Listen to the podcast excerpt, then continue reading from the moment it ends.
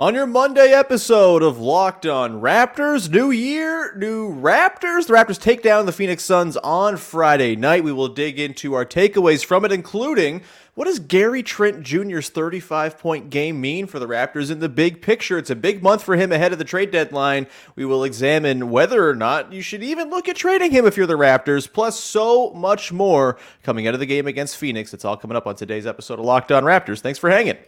Oh, like, because when I shot, I expected to make it. So, like, I don't shoot trying to miss. You are Locked On Raptors, part of the Locked On Podcast Network. Your team every day.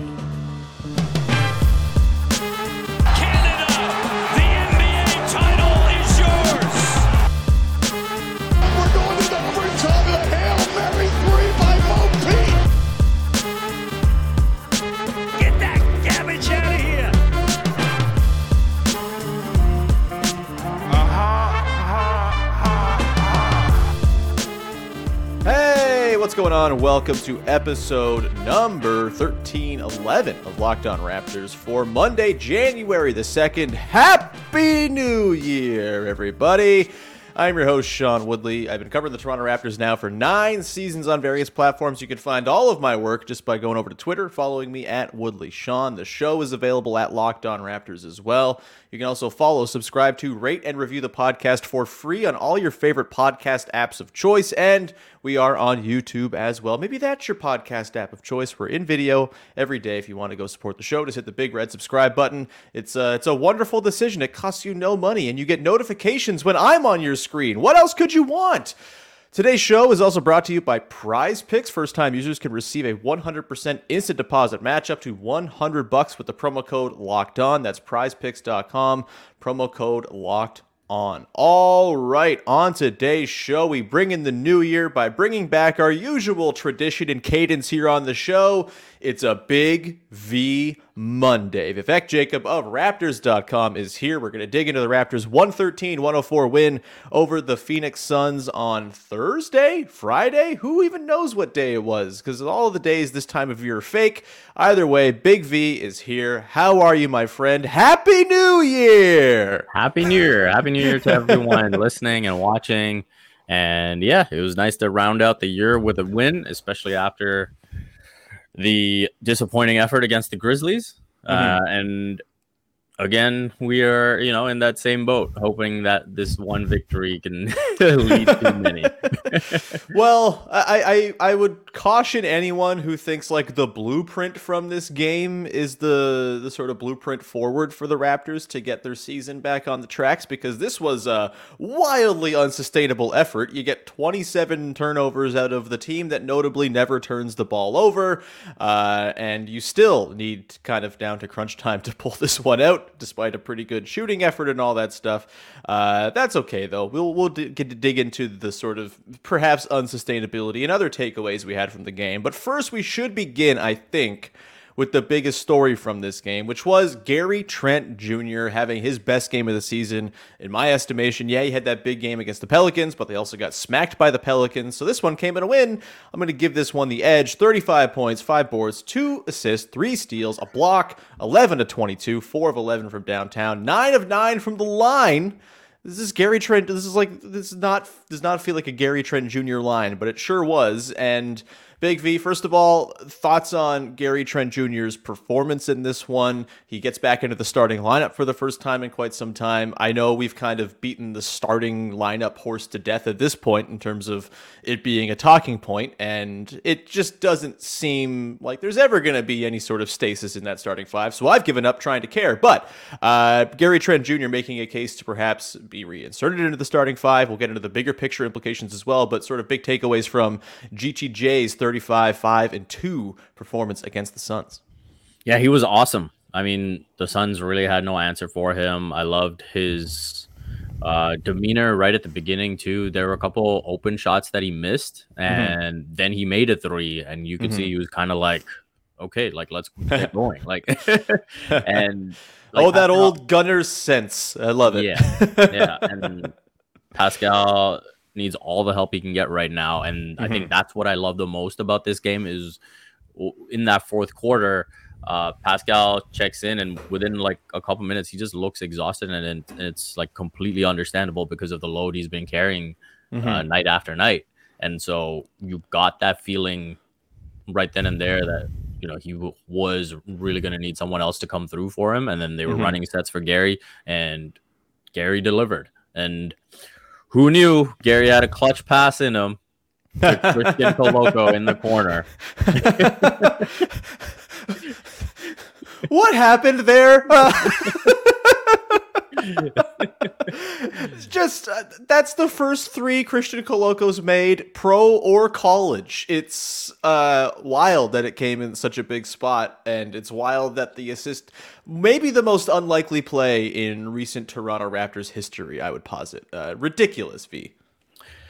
Yeah, just insane. I mean, uh, I'm pretty sure they got the alignment wrong on the floor. Uh, They had run a similar play with about four minutes remaining, and in Mhm. that one, uh, it's OG and Scottie who are in the corners. Mhm. So, um, I, I, I think they just, you know, But you're saying they didn't intentionally have Christian Koloko waiting for a catch and shoot in the corner? Hmm.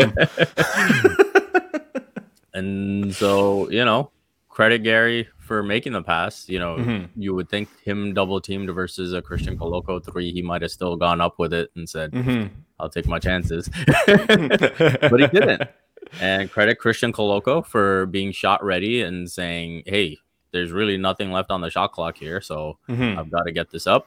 And it was a good stroke. It was a good stroke. Um, and yeah, it was a big shot. It was a big shot by Scottie before that, uh, making the three as well. And that kind of pushed the lead uh, to a fairly safe place. And those two threes pretty much decided the game. So, um, yeah, just awesome to see other guys get it done um, with Siakam like needing the support. It turns out when you give Pascal Siakam some help, a pretty good team. They're going to win some games. And yeah, I, I like Gary. It's hard to sort of overstate the necessity of his performance in that Yeah. game. OG misses like 12 minutes of game time with foul trouble between the third and the fourth. That was massive. Uh, you know, obviously Pascal for the like maybe the first time showing the uh, sort of toll of all that he's carried for this team. Uh, maybe that's something to keep an eye on. Maybe not. I, I, it's hard to say. It was a back to back, obviously. So you know, maybe Still that sort of finished with 26. it. Still finished with 26 on reasonably efficient. Got to the line 10 times. You know, ho hum. He's awesome. Uh, was a plus 20 for the Raptors in this game. Siakam's doing just fine. And yeah, be, being a back to back, and I think the third game in four nights, I think that probably started to add up for him there. And the schedule now, I was looking at it for a guy who just like his brain is all scrambled. It's really nice to have just like every other day games for the next like week and a half, two weeks. It's beautiful, at least to me. Uh, that's besides the point. Gary Trent Jr. He has this game. He gets back in the starting five. He's been playing quite well of late off the bench as well when he's been asked to come in. And obviously, he has been sort of dubbed the dude who's going to get traded for sure before the deadline. And while that's still very much on the table, perhaps the most likely outcome, I do wonder, V, if you're maybe sort of if you're the front office, you've been preparing to ship off Gary Trent Jr. in some sort of kick it down the road deal, much like they did with Norm Powell for Gary Trent Jr. a couple years ago. You've been, you know, ruminating in this all season long. You got the board of all your targets. Is there maybe an element of cold feet to trading away Gary Trent Jr., especially considering this is a team that doesn't have a lot of three point shooting? He's one of the only guys on the team who can three point shoot consistently. He's been coming back a little bit more towards his regular averages from downtown as well of late. Uh, you know, I, there's this constant struggle, I think, with this season. The idea of do you try to preserve a team that can be competitive to try to maximize what is an incredible Pascal Siakam season, a season in which you want to get some playoff reps and experience for your guys. Do you ship off guys who might make that more viable once you get to the spring? Where are you at right now with the with the Gary Trent Jr. thing? I know it's kind of felt like it's he's a likely guy to get shipped off at some point, but I, I don't know, man. if he's going to play like this, that becomes a much harder proposition, I think. Yeah, I feel like I've mostly been in the minority of uh you know making the case for Gary to stay where I think when you look at you know the trades the Raptors have done in the past, whether it's Terrence Ross, DeMar DeRozan, Norman Powell, like those are deals where you traded them at the point of peak value, right? And Mhm. I'm not sure that Gary Trent Jr. is at his peak value right now when you consider his Mhm. age and the development that's there to be gained. Um, the question it then becomes, as a front office, are you able to re-sign him to a deal that uh, keeps him as tradable as he is now, more Mhm. tradable or less tradable, right? Sure. Uh, and it's about finding that uh, equilibrium point as far as a deal is concerned. Um, and then the other thing too uh, that I've harped on time and time again, the three shooters on this team. Mhm. Fred VanVleet, OG Anunoby, Gary Trent Jr. The You Holy trade- Trinity, as they're known. Uh, sorry, Rush. Move over. Uh, you trade one of them, you Yeah. better be getting a shooter back, Yeah. right? Like when you see deals thrown out there that involve one of them and don't involve a shooter coming back, I, I'm just like, okay, how much worse is the spacing now? You know, like yeah. um and and so that's another thing that i'm uh skeptical of so Mhm. uh you know i- if there's a deal that involves him plus someone else and you know you're addressing your needs and maintaining the shooting that you do have then Mhm. great um Mhm. i think if that deal was there the raptors probably would have done it by now uh And- uh, you know, we'll see what comes, uh, you know, in the final month before the trade deadline. That's usually when uh, front offices really get serious about uh, conversations and deals. But yeah, th- there's a lot to like about what Gary brings specifically to this team. Yeah, and like the way he plays off of their best player is sort of thing number one. And those two dudes, Siakam and Trent, like that's a beautiful connection that has been really good for two seasons now.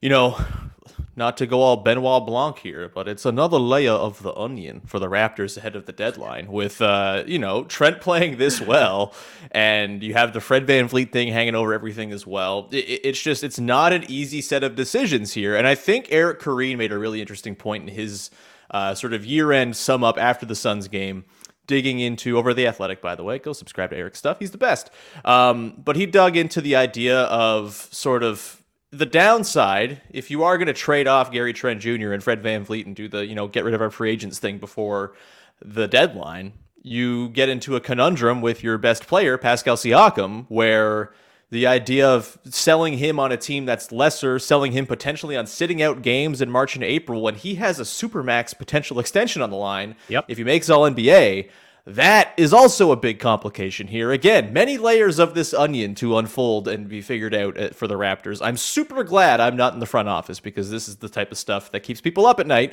Uh, thankfully, not me because I'm uh, not that uh, talented or, uh, frankly, driven to get to that point in my career. Uh, we're going to come back on the other side, Big V, dig into some other takeaways from this game against the Suns. We got the good, the bad, the hmm coming up later on as well. Before we do that, however, got to tell you about our friends over at Prize Picks who have made daily fantasy sports fun, easy, interesting, and most of all, accessible.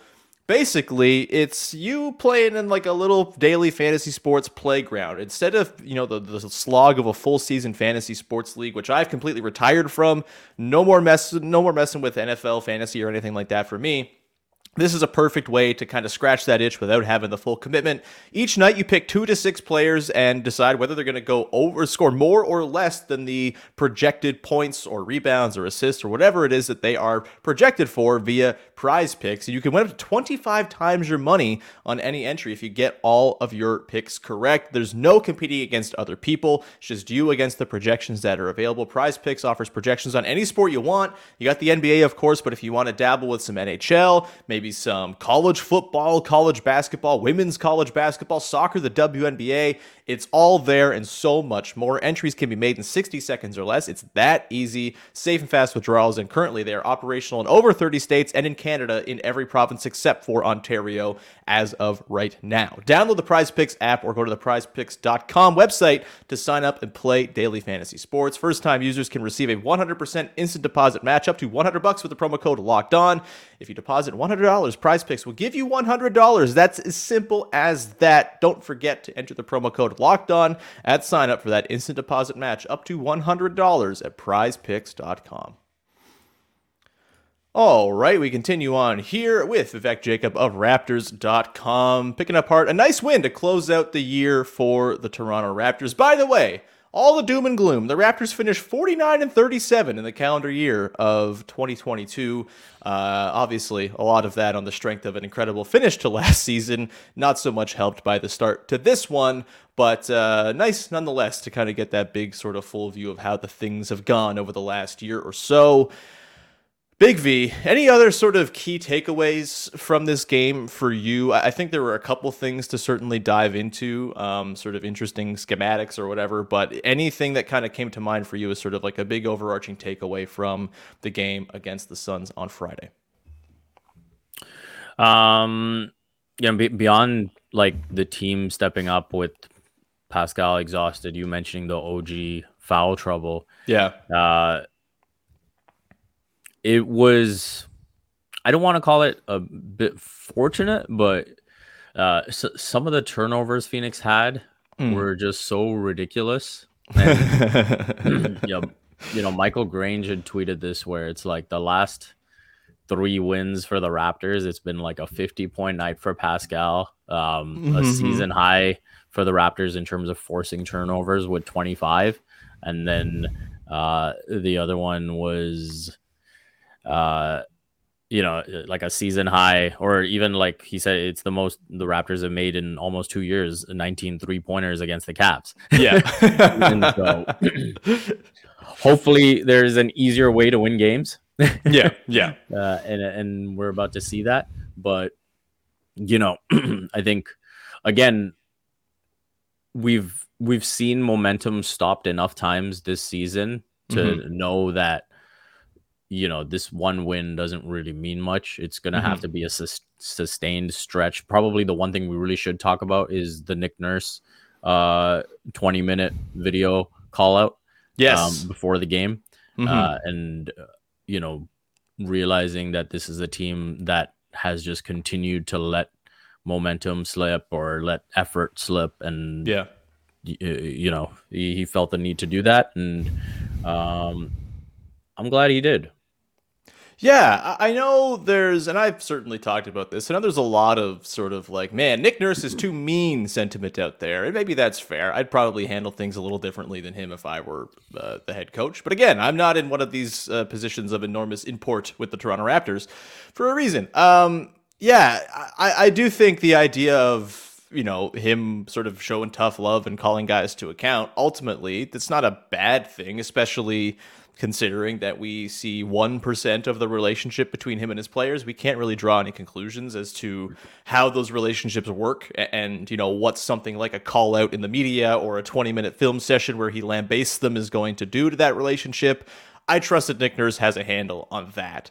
Um, when it comes to like the the lack of sustainability over the last three wins, you mentioned the Pascal 50 burger, the you know bazillion threes in Cleveland, the bazillion turnovers against the team that doesn't turn it over, six Chris Paul turnovers. You're not Yeah. going to get that often.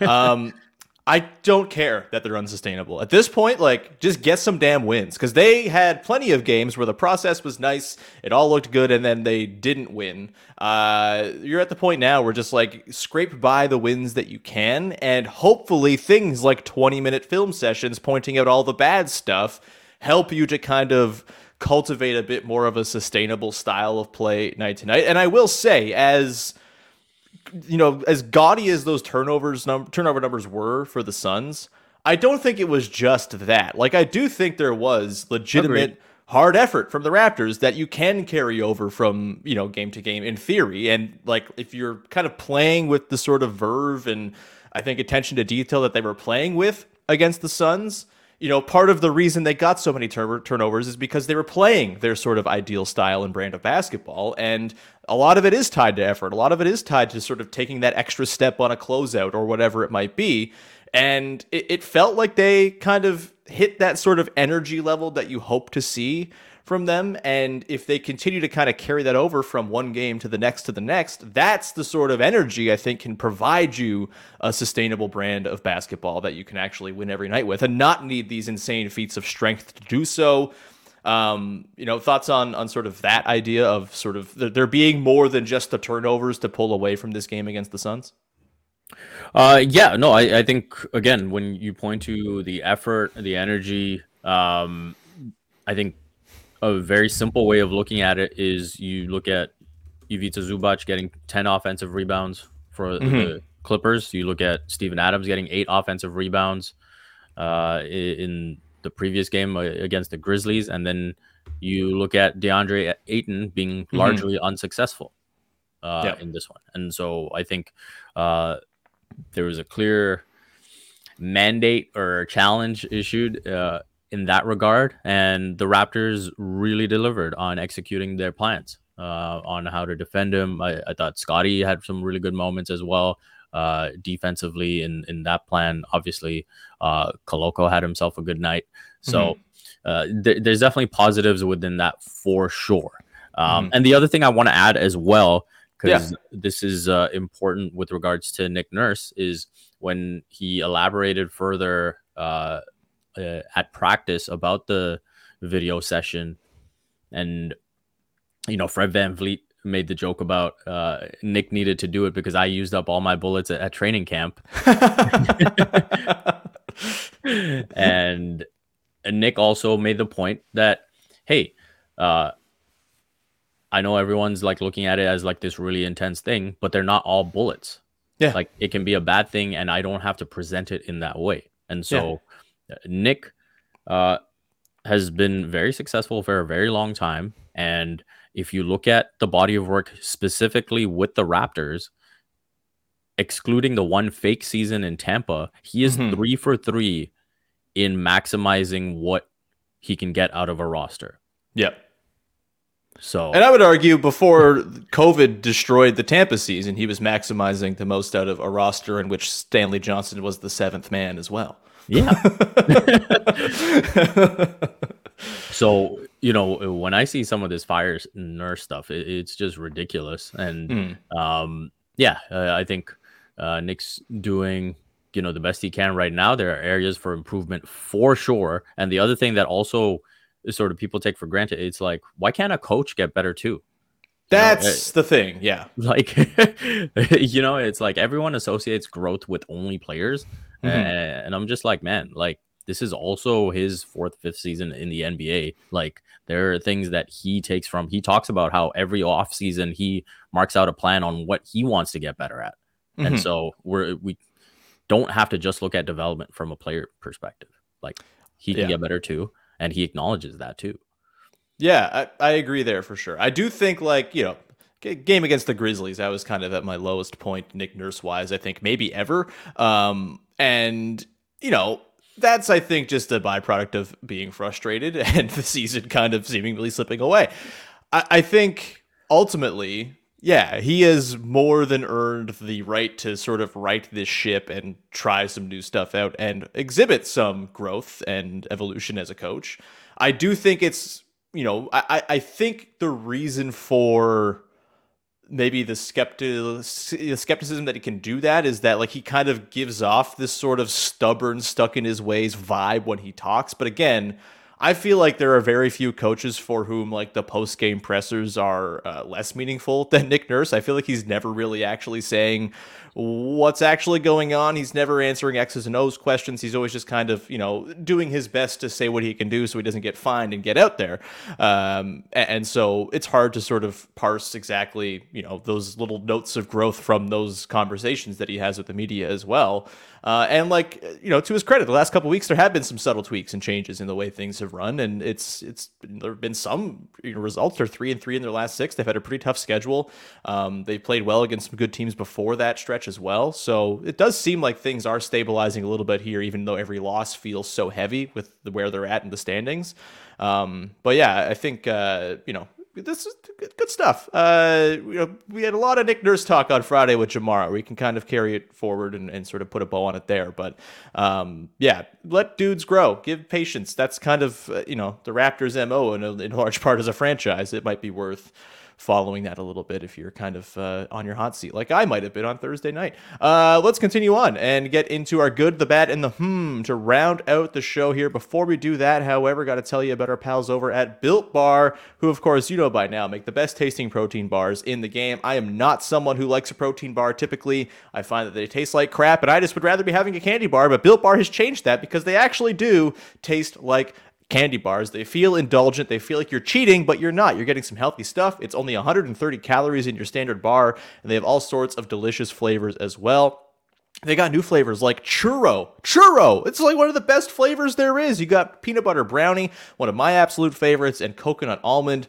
And I don't really know how Built does it, but they have managed to amazingly maintain the macros of things being healthy while making it feel as though you are having a cheat day. Uh, 130 calories, 4 grams of sugar, whopping 17 grams of protein in your standard bar. That is just way better than going to have yourself a Snickers bar or something like that. Head over to Walmart or Sam's Club or wherever because it's all over the place. You can also go to built.com and pick up yourself some built bars as well. Uh, but Walmart, they are carrying them now if you just want to go walk into your local Walmart establishment, pick up a four uh, four bar box of cookies and cream, double chocolate, coconut puffs, whatever it is. Built.com is the place to go. Go and check them out. All right, let's continue on here. Round at the show with the good, the bad, and the hmm. The way we close out every one of these game recap shows for your Toronto Raptors. Big V, let's start with your good. What you got? My good is uh, getting back to Gary Trent Jr. and a- an underrated development this season has been his free throw attempts. He was nine for nine uh, against the Suns. He is now up to a career high 3.6 attempts. I know that's not a significant amount, but considering his first couple of seasons, he literally averaged 0.5 and 0.7 uh, attempts per game. uh, you know this is a, a step forward and i think it's an important addition to his name his game and uh, i think it's sort of a little area where you can say hey these are things that he's continuing to develop. Obviously we want to see some of those raw stats show up in terms of rebounding and assists but uh, yeah i think that is a good that uh, was on full display against the phoenix suns. Yeah, and it's I think interesting that he's doing that while not quite playing the same sort of commandeering offense that he maybe was guilty of in, in previous seasons. Like this year, it's way more within the flow. There's a lot of catch and shoot to it, but there's also, you know, some ample opportunity for him to just go and create for himself. He's got that floater as sort of a counter to his mid-range game and the way teams sort of run him off of that. That's been nice and that's getting him to the line a little bit. And I just think in general he's looked way more sort of within the flow of the offense. And, you know, they needed him to kind of take things over and become their go to option for reasons that we've already talked about on Friday. But in general, I think it's impressive that he's been able to rack up those free throws without sort of just being a guy who every single time he touches the ball, he's driving into the teeth of the defense trying to look for something. Like he's actually doing a little bit more in terms of, you know, making the next pass and feeling like he's actually part of a system working towards a common goal, which is nice. Uh, my good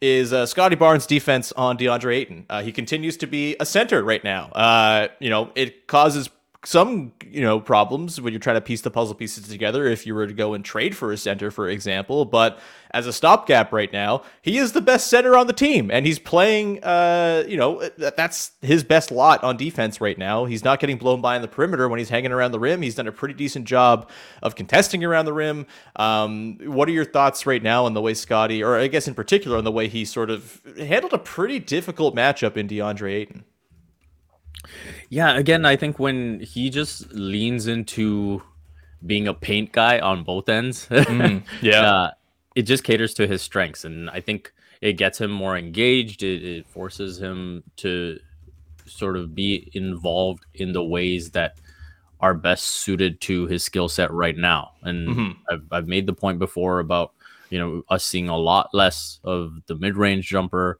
um, or, over the last bunch. And again, when you're constantly being involved in and around the paint, I think it, it just sort of gravitates him towards the basket. And I think when you're constantly in a physical matchup like that, it also, you know, uh, encourages you to be um, involved defensively in that way as well. You know, Mm-hmm. and I think it's been uh, a step in the right direction for Scottie, and hopefully uh, it can continue. I mean, hopefully, you know, we we can get away from those first halves where he, he's got you know two points or zero points or and, you know putting on a show in the third quarters and fourth quarters and whatnot. But Mhm. uh, you know, defensively, definitely a step forward. Yeah, inside six feet, he's currently allowing a 60.8 defensive field goal percentage, which is better than Pascal Siakam by a pretty significant order. Chris Boucher, Thad Young. Uh, you know, outside of uh, OG Anunoby, he's essentially, you know, Precious Achiuwa's in there too, although Precious has not played very much. But best defensive field goal percentage inside six feet on the team outside of OG among regulars who have played a whole lot. Juancho's in there too, but that's a small sample comparatively. Either way, uh, let's go on to the bad. Uh, my bad in this one, I mean, I'm kind of maybe over the Juancho Hernangomez thing. Uh, he only played five minutes in this game, didn't do a whole lot, and I feel like I'm only enjoying Juancho at this point when he's uh, getting fed bounce passes by Thad Young. Otherwise, like it's just kind of what's he really doing out there? Um, I know he does the positional defense thing well, but when the threes aren't falling, he wasn't even taking threes in this in his five minute stint against the Suns. Um, I just I don't really see it right now with Juancho, and I kind of think once Precious is back, we're not going to see much more Juancho in the rotation. Thoughts on that? Yeah, I, I think he's his best moments came when he was in the starting lineup with that and the three best players on the team, and Yeah. I think that's what he's best suited to. Where Mhm. you know it's just hey, play defense, and whatever you do offensively is kind of a bonus. When you're asking for anything more than that, uh, is weaknesses kind of show. I mean, it is disappointing that he's shooting the ball the way he has this season. Uh, I mean, he's a career 35% guy and he's under 30 uh, Mhm. for this season so far. So that part of it is That's un- just the Raptors' way, baby. He's just he's assimilating to the team culture. How can you blame him for that? he's to go to the Nets next season and shoot 50% from three. uh, it would be funnier if it weren't totally true. Uh, what's your bad?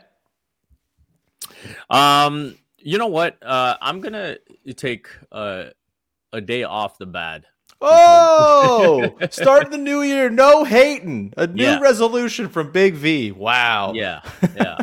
um, no, I, I think you know we know what the weaknesses are at this point, so Mhm. there's no real sense in, in doubling down on that. Um, and so yeah, just uh, rooting for Precious Achiuwa to be back, uh, and hopefully we do see him against the Pacers. Uh, Mhm. because he's been practicing very hard. I can tell you that. And Fred VanVleet also was like, "Hey, I'm coming back from injury, but you knocked me on my ass anyway."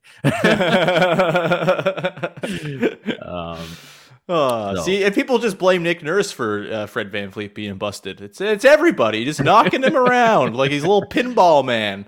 yeah, Uh, yeah, yeah. So uh, I will move on to my hmm. Okay. And uh, because I didn't have anything in the bad, I'll go with two hmms. okay. Uh, one's in a good way, and one's uh, not so much. Uh, Gary Trent Jr. last seven games is shooting 45% from three, and so. Ooh. and you know we've talked about with Fred and Gary and uh, OG being at like these career low numbers from three and not shooting the ball the way you'd expect. Hopefully, you know this means that Gary is turning it around, and um, I love that you know in that move from the bench to the starting lineup, it didn't seem to uh, impact him in any way. If anything, it gave him even more of a boost, and so hopefully that shooting is coming around and he can get back up to you know that 38 plus mark that we're accustomed to seeing from him Mhm. and uh, the other side of the hmm uh, and this is a very short uh, small sample size but malachi is one for his last 11 threes and Yeah. so hopefully he's not coming back down to earth but you know Mhm. th- i guess considering he's he was over 45% maybe he does need to come down a little bit It was always going to happen at some point. Um, Yeah. By the way, uh, also to your point, last six games for OG since coming back from injury, 44.7% from three on 6.3 attempts. Good, positive signs. We love it. Um, Christian Koloko in that time, 100% baby. Uh, I love it. yeah, my hmm is also Malachi Flynn related. It's been a couple games now of him kind of shooting lopsidedly in the negative.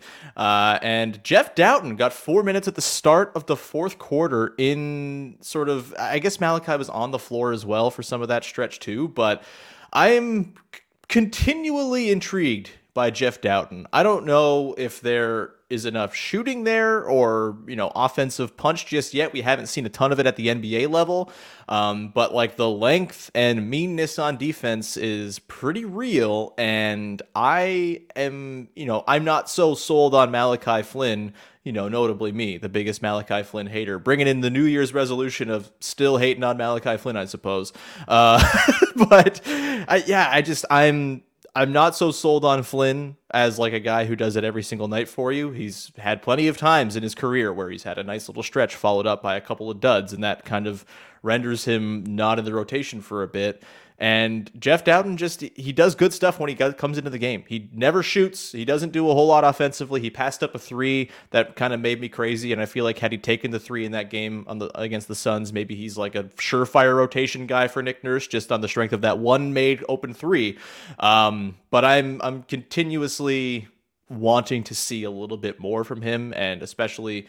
I guess we're not really sure what the status of Fred VanVleet is just yet, but you know, as, as he continues to be out of the lineup, I think there's an opportunity here for Nick Nurse to throw a little more Dowtin our way, and uh, I frankly relish it. I think he's a fun player. Um, any parting shots here? Any last things? Anything you'd like to plug before we get out of here, Big V? Uh, yeah, I have a story coming out on uh, Christian Koloko and a special connection that he shares with Bismack Biyombo that I learned about in Bismack's trip to Toronto. Very cool. Phoenix Suns. And so you can look forward to that on raptors.com. Other than that, you can check out uh, my other stuff that's on the site. And you can follow me on Twitter at Vivek M. Jacob. Amazing. Bismack is just the best, man. God, what what a, what a dude. Uh, go check that out. You can find me at Woodley Sean on Twitter. You can follow, subscribe to, rate, and review the show for free on your favorite podcast apps and on YouTube, of course. We will be back again tomorrow as we break down the Raptors game against the Pacers. Maybe Precious is back. Fingers crossed. That will be a lot of fun to see. You might already know that by the time this episode posts, but hey, uh, we live in the past here on Locked On Raptors. We love being out of date. That's our whole thing. Uh, also, later this week, Joe Wolfond's going to pop by on Friday, we are going to examine the big case of to trade Fred VanVleet or not trade VanVleet. Uh, Joe and I have been sort of DMing about this for like two months back and forth with various thoughts, and I think it's going to be long overdue to bring it to the podcast. Uh, likely a crossover as well this week with the Knicks guys, Gavin and Alex, as I try to pry Immanuel Quickley and Isaiah Hartenstein away from their team. Uh, it's all coming up later this week. Katie Heindl will be back on Wednesday, of course, as well. We will leave it there. Thank you so much for tuning in. We'll talk to you again on Tuesday with another episode of Locked On Raptors. Bye bye.